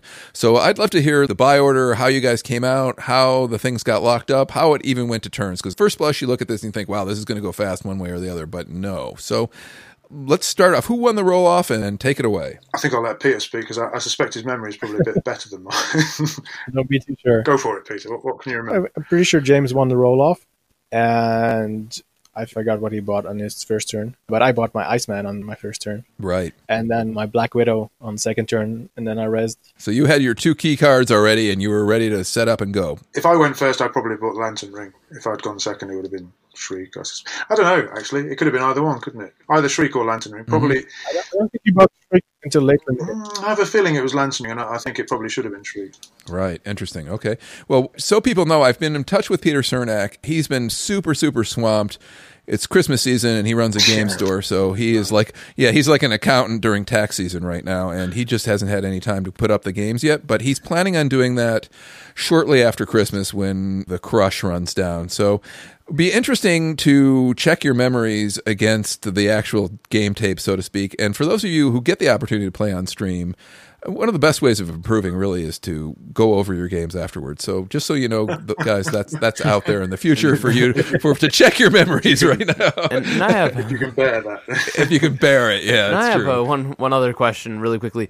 When you were entering the game, when you were trying to analyze each other's teams, think about what you would do. What were you worried about on each other's teams, and what was your pre-game process that you went through? yeah, interesting. You're assuming a process there. Um, well, I was concerned about Black Widow, and I don't know if I really thought it through. I think, I mean, I had a couple of, I had basically either Lantern Ring, the weaponer's ring, or Shriek. And I think, honestly, I should have gone for a couple of Shrieks like I did against Chris before, which which might have pushed him into buying the Wonder Woman, which would have made things different a bit. But I think I ended up going with the, the, the weaponer's ring for a bit too long, and then I, I did buy Shriek eventually. But uh, yes, that was that was my thinking, such as it was. So James, when you're thinking about it, I mean, you're looking across the table, and he's got multiple Shriek targets, right? Either that Black Widow or his Iceman would be good targets. So you were thinking going after that Black Widow, or what was your plan with that with Shriek if you had her? Um, I probably would have. A Tough call, call. right? Um, yeah. that is, that is a tough call. It's one of the, it's, it's one or the other. Can you do a quick favor? Can you give us a quick rundown of what's on your team so we can know what the matchup was? Actually, Wow, this was two weeks ago. I, can, I can tell you about the uh, I can tell you about the Thunderbolts team, which is on my map.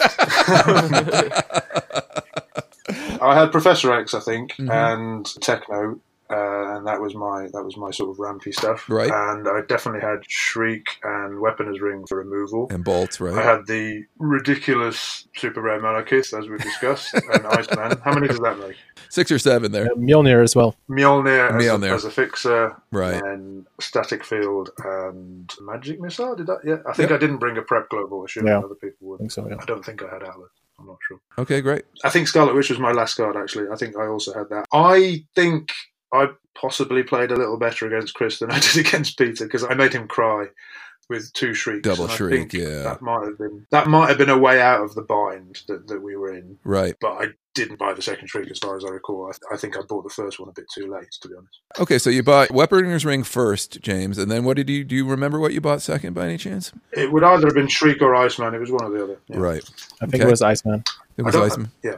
So you weren't able to res then at the end of turn two, probably. I think I think I probably had a, a sidekick in the field, which I switched down to a bolt, and then probably I did manage to resurrect. Very good. Okay. Or or or you used Clayface, oh yeah, yeah, that could work too. which I brought. One or the other. I think I probably did manage to res set the back. Yeah. Okay, great. So we're on to the critical turn three. So Peter, were you able to land your Iceman and your promo Uh, Black Widow on turn three? Or? I actually missed my Iceman initially. okay, but Black Widow Uh, came out. Uh, might have been the previous game though. Yeah, I think I think that was the first game. Yeah. in the Swiss. Oh yeah. So uh, yeah, in this one I probably got him out as well as Black Widow on my third. Yeah. So, so you were really already on the back foot at that point, James, right out of the gate. It sounds like in this game. How did you manage to fight your way back? Absolutely no idea. I don't know. I don't think I did feel particularly on the back foot because with Iceman, if you've both got a source of bolts, um, which obviously we both did, you can contain the damage it does. And as I said during the interviews, you can stall the person out. And I think we both stalled each other out quite a lot for quite a long time. Yeah. and it was just each of us did a burst of damage, and mine was a bit less than his, and I think that was telling. For those of us who are newer to the Iceman off, talk talk about practically how you would do that. I mean, you've got some things on the table. It looks like between Clayface and Yellow Lantern Ring and stuff. It, it just practically imagine you're talking to somebody who has never really played against Iceman before. How were you in this game's practically stalling each other out? Well, one of the main tactics to stall Iceman is by actually hitting him with damage before the attack step, because his ability only works during the attack step. Right. I'm going to read his card just so people can follow along. It says when Iceman takes damage during the attack step, and that's the important part here, he deals two damage to target opponent. So if you can do the damage to him before he gets the attack step, you know, well played, right? Yeah, exactly. Yeah, especially if your Iceman is on the level one where he's got four four defense. Four. Yeah, he's one, two, four on level one. So if your opponent's sitting on a bolt and maybe a mask for a clay face, so they maybe they've got a bolt or two off, off on a weaponer's ring, and then on the opponent's turn you can clay face that back in for some more bolts. That's right. And just for the folks who are listening, this is also a very effective strategy to use against Fixit as well. Indeed, because they've got to ping him to bring him up, and then you can knock him out before he hits you. So, uh, but anyway, so so that's what you guys were doing, and were you kind of keeping an eye on the other person's ability to do this and deciding not to attack, et cetera, et cetera? Is that how the game got stalled out? Yeah.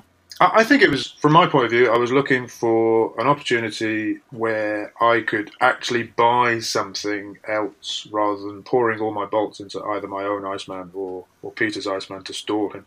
I think Right. that's how the Iceman game game goes. Beyond you know him having Black Widow, for example, it's very easy, I think, to get sucked into just pouring everything you have into either hitting your own Iceman or the opponent's and not buying new stuff. So I was looking for a window where I could not die Right. because I'd taken some of the defense off his Iceman, but still managed to buy something like an extra Shriek or a second Iceman. Right. A lot of times because you have to save so many bolts, that's where you end up buying a lot of two costs because you need to save enough bolts.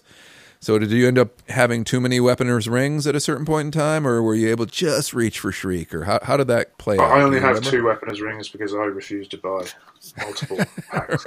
right there you go. Very good. I, good I call. borrowed some extra. And uh, do you, in hindsight, wish that you'd had a more sustainable ramp engine that could have got you more dice every turn, or would that have just slowed you down to the point? Do you think where you could just not have beaten each other if you had had to slow down for like a mimic or something like that? Uh, I played against Ben, and he played Mimic Ramp with Iceman, and it does work quite well. But I think it's on it's on the edge whether you have time for that. Yep. Yeah. Yeah. Because the team is so pacey. It does help you get out of parity a little bit, though. Yeah. It, absolutely. If you don't get killed fairly soon, then you definitely have the edge in the sort of medium to long term. Yeah. So, what were the critical moments in this game that you guys remember? it sounds like the missing the first Iceman for you, Peter, actually turned out to be a blessing, at least in the Swiss game. Yeah, the, the in Swiss, yeah. Yeah. I think in the final it was actually mostly the fact that I managed to get some early damage in against James, so I, was- I was ahead on life, and he had trouble catching up because if he could deal me damage, I could deal it right back. Right. How did you get that early damage in? What, when did they, would you say that was? Turn three, turn four, turn five? When did you think that damage happened? Um, Six, Turn seven, six. maybe. Yeah. yeah, that, that is considered early in, in this particular match because it went on for a long time.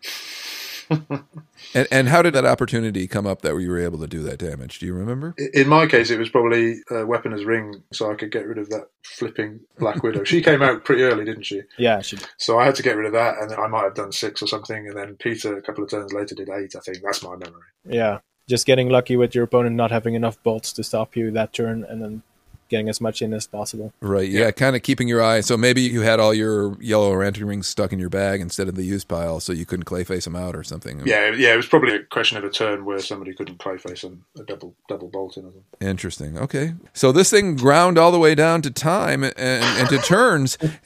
how how did this thing finally end? I mean, it sounds like it was must have been just exhausting mentally. I had to punch Peter in the face repeatedly. Did you have a crowd around you watching at this point? I mean, was it were people hanging around, or, or had everybody just checked out at this point? Yeah, no, no, no, no. It was, it was, they were all gathered round shouting, "Fight! Fight! Fight! fight! Fight!" and all the multiple European languages that are out there. That sounds awesome. yes. Uh, I think actually they had already started the, the 10-10 tournament at that time, so no one was actually watching the match. uh, so yeah, uh, we, we went to turns. I think James had killed my Iceman at one point, and then the next turn I needed to roll him back, and if I did, I could win, and if I didn't, I would probably lose. All right. Okay. Now, now this is coming back to me from your interview, James. So there is this crucial moment where it sounds. Yeah, the turn before that, I had a dilemma. Yeah. Well, let's talk about it. But it seems like you pulled some stuff out of your bag that you would have preferred to pull out the next turn, right? Uh, I, yeah, I'm, I'm quite curious to watch this on the video myself. But right. It was so it was a total of six turns: zero, one, two, three, four, five. And I would have had turn five, I think. Yeah. The one, the one that's labelled three, four, five. So turn three, three so the fourth turn, but right, the one the one that's called turn three. Um, Just to make it confusing is all. yeah, yeah. I think I'd pinged his his Iceman out, and I had to decide. Basically, yeah, it must have been a choice between keeping back bolts to keep myself alive, or just pushing a bit of extra damage. And I had to push for the damage and hope his Iceman didn't come back because he had done two or four more damage to me earlier in the game, like half an hour previously. Right. And I had that sort of dilemma where I had to either keep the bolts and sit back and survive until turn five. But on turn five, because Black Widow was there, I probably, and because I was only drawing four dice, maybe five, I wouldn't have been able to push through enough damage to level the scores. I think that's how it was. Right. And so I, I either waited for that and probably didn't win in a bit of an anticlimax, or I went for broke and didn't keep the bolts back, pushed them into my own Iceman, did sufficient damage to exceed how much damage he'd done to me, and then hope to hell he didn't roll his Iceman back. You also had, I think, the other issue was that you had pulled your yellow lantern rings on turn three when you were hoping to pull them turn five, and you had to use one of them to get Black Widow off to be able to do the damage. Wasn't that a part of the issue, right? Well, yes, certainly. The I think it had rolled, and I managed to. Yes, I, I that was the turn, turn three, where I managed to get Black Widow out of the field. Yeah. So that was my opportunity to do a, a good chunk of damage. And yes, then both rings that I'd bought on turn five would have been in the use. Some, somewhere lost in my bag, I think. Uh, right. So I might have pulled them, but the chances of that, I think, were less than the chances of him not rolling back his eyes. Right.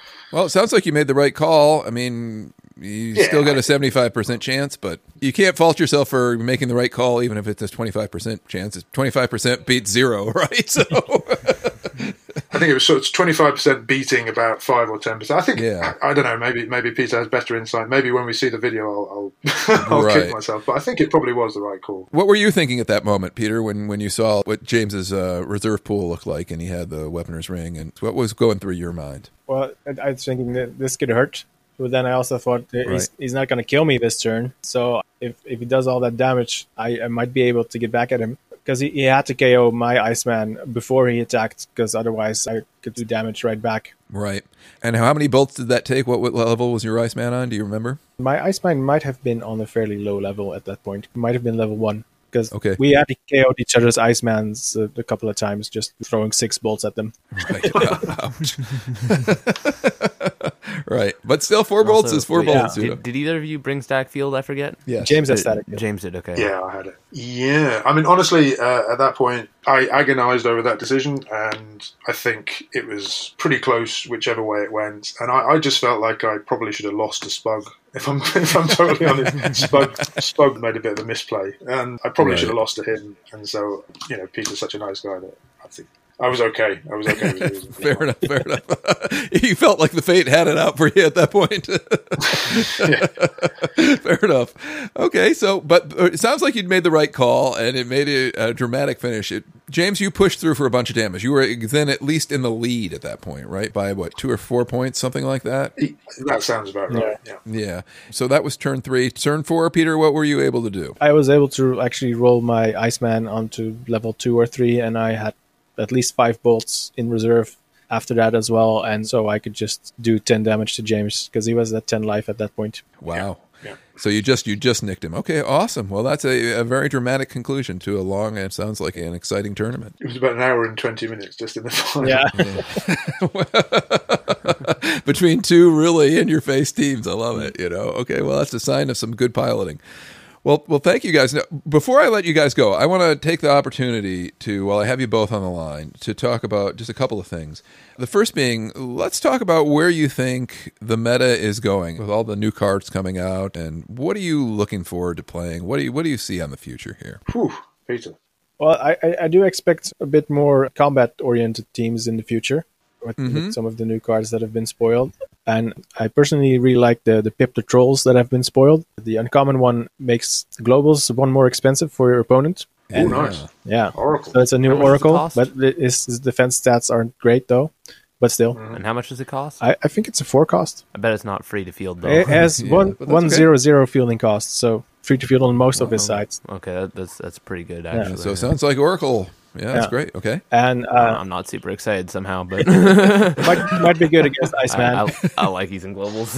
might also be good in the Iceman uh, mirror because it only affects your opponent. Oh, for sure. Yeah. Yep. And his rare was also spoiled, I think. And he has a one fielded ability, yeah. and when he's fielded, you can spin two opposing characters down to an energy space of your choice, which is ridiculous. Yeah, so mean. so mean. It makes that uncommon meta mask all the more valuable. Yeah. and if you, uh, I'm just thinking, like, if you pair that with like the rare absorbing man, this is like a Oh, casual yeah. thing. You could that could be like a potential board That's clear. not casual. That's that's that's super nasty. well, it's, it's a four cost and a five cost. So that's a casual way of losing all your friends real fast. That's, it, it's expensive, so it's not very fast. But you could, that could be like a board clear in its own right. Like boom, Oh, boom, yeah. boom, boom. Oh, you yeah. have nothing left. and, and meanwhile, move your stuff to use, please. Oh, it's me. That's super mean. Okay, I like that. That's great. I think that, that there's going to be a lot of crazy shenanigans with the Infinity Gauntlet set. Uh, I'm looking forward to that. How about you, James? Any thoughts from from your perspective? Um, I, I must say I haven't really been paying that much attention to the spoilers. I'll, I'll, I'll get around to it when they come out. Okay, I am looking forward to the pretty draft packs. Those cards looked really, really nice. they sure do. don't The- Yeah. the- the- just the, the artwork and stuff was very, very pretty indeed. Um, and I'll certainly be very happy to see a shift away from direct damage because it's. Uh, Oh, it's just a bit tedious, isn't it? Having played Iceman quite long enough, I think I would like you know that so that Oracle pip might might help with. I don't know if there's any uh, energy stealing stuff, but you know that combination of it's, It's always mean. but at least it means that people couldn't use static field against some sort of combat damage. I'd like to see a bit more of that, and I suppose uh, what I gather about the, the wrestling set, that's how that's shaping up. Yeah, yes. It seems like the scene is going pretty strong still in Bratislava. Is that right, James? And you've got a couple of good stores between you and Peter Chernak's store. You've got a fairly Well, I'm actually decent- over, I'm, I'm in Košice, which is the second city, the metropolis of the east. Sorry, I meant to say so Slovakia. but between those two scenes, you've got pretty healthy local communities going. At least it looks like from a distance. Is that fair to say? Well, I think Dano deserves a, mention for he, he basically has kept the Košice scene going Mm-hmm. for the longest time. So uh, Daniel Belush, hello, uh, Mhm. deserves a shout out for that. In addition to Peter Chernak, who has very generously supported it. For sure. Uh, It seems, yeah, yeah, it seems uh, pretty healthy, but. There's, it's always on the edge these days, I think, with the delays, and it is a little bit difficult. I don't think it's all roses, but Yeah. I, well, I think we're in a tough time right now, though I think, you know, we've got a fecund future, so to speak, because with these draft packs coming back, and we're going to have a lot of product in the new year, there's a chance for local play to come back. So, you know, to all those people like Daniel and and Peter yourself for for your work, you know, setting up unofficial Dutch nets, and you know, I know here we've got people like Robert who are running stores. It's a good time to possibly start thinking about how we can help out local communities. I'm going to post a link in the show notes to WizKids a long time ago put up one about how to start your local scene, uh, an article, and it's kind of gotten buried in their posts from way back. So I'll put that in the show notes because you know we've heard from several people, like the people in Portugal who are interested in getting started. We've heard from Poland getting interested in getting started. I've heard from several cities across the U.S. The guys in Mississippi, for example, who are looking for a store. So maybe we should all put our collective heads together and think about how we can help start the local scene going. I know we're planning on doing another one big weekend, and, and our hope is to have stuff to fuel the local scenes in advance of, or maybe in conjunction with the release of these draft packs. So, uh, And like, well, one really quick question: like, how long does it take to drive from Košice to Bratislava? It's a five-hour train journey, and it's, it's about Wow. four and a half by car, I guess. I got the train. It's much more. Oh, wow. much more wow, I didn't realize it was that far. Okay, great. Because I've been like wondering, like, a, a large part of how you can get people to show up to a scene is you have to. Me and my dad have been bouncing ideas back and forth. Like, what's more important to start with? Do you need a store first to support you, or do you need a community and then go to a store? Because I know that was like a big issue with the Mississippi crowd, is the nearest store to them wasn't even in their state; it was in Tennessee. So like, Yeah, but maybe they can convince a more local store to do something. If you have one or two really committed people, that's usually all it takes to at least get your foot in the door at the store. But anyway, something to chew on as we move into the new year, so to speak. Indeed, indeed. Well, I think we've come towards the end of the show here, folks. Is there anything else? I give you the soapbox to speak to the world out there. Any thoughts you'd like to share before we sign off for the evening? Um, no, All right. James, last bite of the apple here, so to speak. I want I want to um, also do a shout out for you real quick. Hold that thought real quick because everybody should go out and check out Dice Masters with James and Zach on YouTube, especially if you're a newer player. Their how to videos are awesome and essential. So make sure you hit the subscribe button, the like button, leave a comment, and hit the bell icon so that you can get notified every time they drop a new video. there you go. and with that intro, James, I leave it to you. well, yeah, I particularly like to push the, the how-to vids and stuff. I'm planning to. Real life has been sort of getting in the way a little bit recently, but I'm planning to put together another article or two, one about ramp and churn and stuff, uh, and that will bring together the PXG video I did, and hopefully we'll have something on bag resetting and resurrection and stuff like that, and the out of play stuff. And then another video with a nice little presentation on the queue and stuff like that. That can be a bit of a problem for people. Yeah. So absolutely. keep your eyes open for that if I manage to get some time to finish it. and apart from that, have a lovely holiday. I Enjoy love it. yourself and roll some dice. Fair enough. Thank you, guys, and and uh, thank you for joining us. Everybody out there, have a great holiday and good night, fellas. Thanks again. Thank you very much. Thank you. Bye bye. Well, I probably let that one cook a little too long in the oven, my son, but better late than never, as they say. Yeah, I really like talking to Peter and James. Yeah, there's one addendum that Peter wanted me to add to the show that we forgot to properly discuss, and I'm quoting Peter here how Steve Trevor is such a vital addition to his build. Can you read out that card for us, please? Sure, Steve Trevor slash Irwin, the Maskiran Liason. When Steve Trevor is KO'd, you may immediately purchase a Wonder Woman die for up to three less to a minimum of one and prep it. Again, quoting Peter, getting that Wonder Woman without disrupting the flow of your team really makes all the difference. And after that, he's a source of bolts. Peter played Wonder Woman without Steve in the 10x10 tournament, and buying her was a huge stretch and generally messed up his bag management. Interesting. Obviously, that was the card he had to switch out for the tournament because they're both from the same set. Indeed. But enough of that. We've heard from a few scenes interested in participating in this spring's One Big Weekend. If anyone out there is interested in being part of this year's festivities, drop us a line from the Contact Us page on our website at. rollinthunder.xyz, no apostrophe, no G. I'm going to be updating the website over the course of this month too, so come by and check it out. Also, remember to give us a rating or review if you're so inclined to on iTunes or at the podchaser.com site. It's Lorshin Donagranshaw. Until next episode, enjoy the new set, Agus. Slangavold!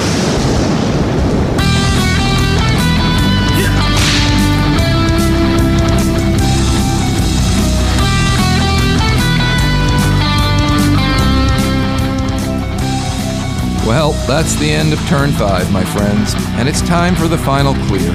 We hoped you enjoyed today's show. You can find us at rollinthunder.xyz without a G or an apostrophe, where you'll discover all the links necessary to listen or subscribe to the show. You can also reach us by email at arj or lucan at rollinthunder.xyz. Our theme music was created by Jesse Weiner. We're in no way affiliated with WizKids, other than we love and celebrate the game of Dice Masters. So keep on rolling, August Nar Lagagia the Lao. We'll be talking again in two weeks' time with another guest. So stay tuned, and enough said.